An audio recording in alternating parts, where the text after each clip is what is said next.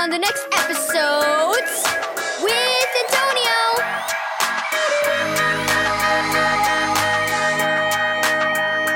Thank you, Joyce Meyer Ministries, for this daily devotional.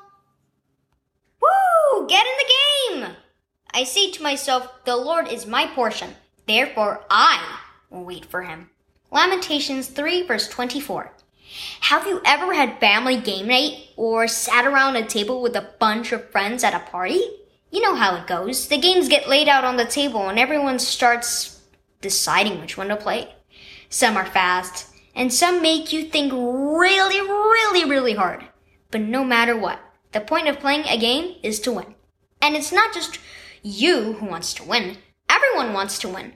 That's what seems to be the most important thing. And though there is nothing wrong with beating all your friends and being good at the game, real life is not always like that. Life isn't about winning all the time. Sure, at first it sounds crazy, but the number one thing you can do is to live for God with everything you have. What's more important than winning? Do the right thing and doing whatever God asks you to do. That may mean you let your friends go first in line or be willing to not get your way. But when you trust God with your life and focus on doing things His way, you'll win in the best way possible. In God's eyes.